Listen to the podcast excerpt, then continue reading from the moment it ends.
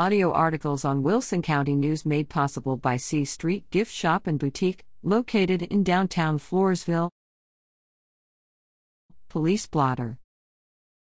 Area law enforcement agencies have reported the following recent activity Wilson County Sheriff's Office. May 4th, Caleb Elijah Trinidad, 17, of Floresville was arrested and charged with harassment by repeated electronic communications, after allegedly using multiple social media platforms over a period of time against a Floresville resident. May 6, Karen Michelle Ivy, 18, of Nixon was arrested and charged with manufacture or delivery of between 200 and 400 grams of a controlled substance in Penalty Group 1 and manufacture or delivery of between 4 and 200 grams of a controlled substance in Penalty Group 1 after a traffic stop on US 87 near Pandora. Indicators of criminal activity prompted a probable cause search that turned up a quarter of a kilogram of methamphetamine, 10 grams of black tar heroin, and approximately $1,400 in cash, which was seized. May 8, Rudy Gonzalez Jr., 31, of La Vernia was arrested and charged with fleeing a police officer. May 8, David Paul Kent Jr., 40, of Adkins was arrested and charged with unlawful restraint, after allegedly locking a gate and disabling a woman's car to keep her from leaving his residence. La Vernia Police.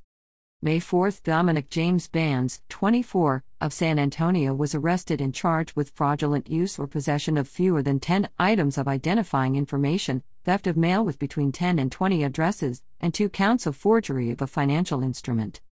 May 5, Michael Scott Seal, 37, of La Vernia was arrested and charged with aggravated assault with a deadly weapon and abandoning or endangering a child, placing the child in imminent danger.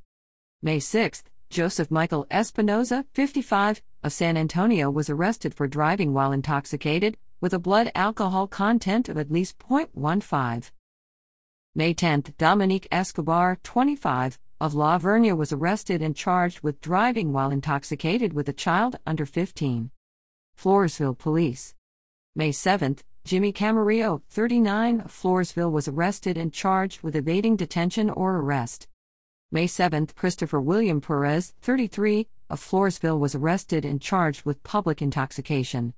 May 9, Mark Guzman Salgado, 36, of Poth was arrested and charged with public intoxication. Due to limited resources, all arrests for all agencies cannot be included here. However, this week's arrests also include three additional arrests by three agencies for possession of marijuana or a controlled substance.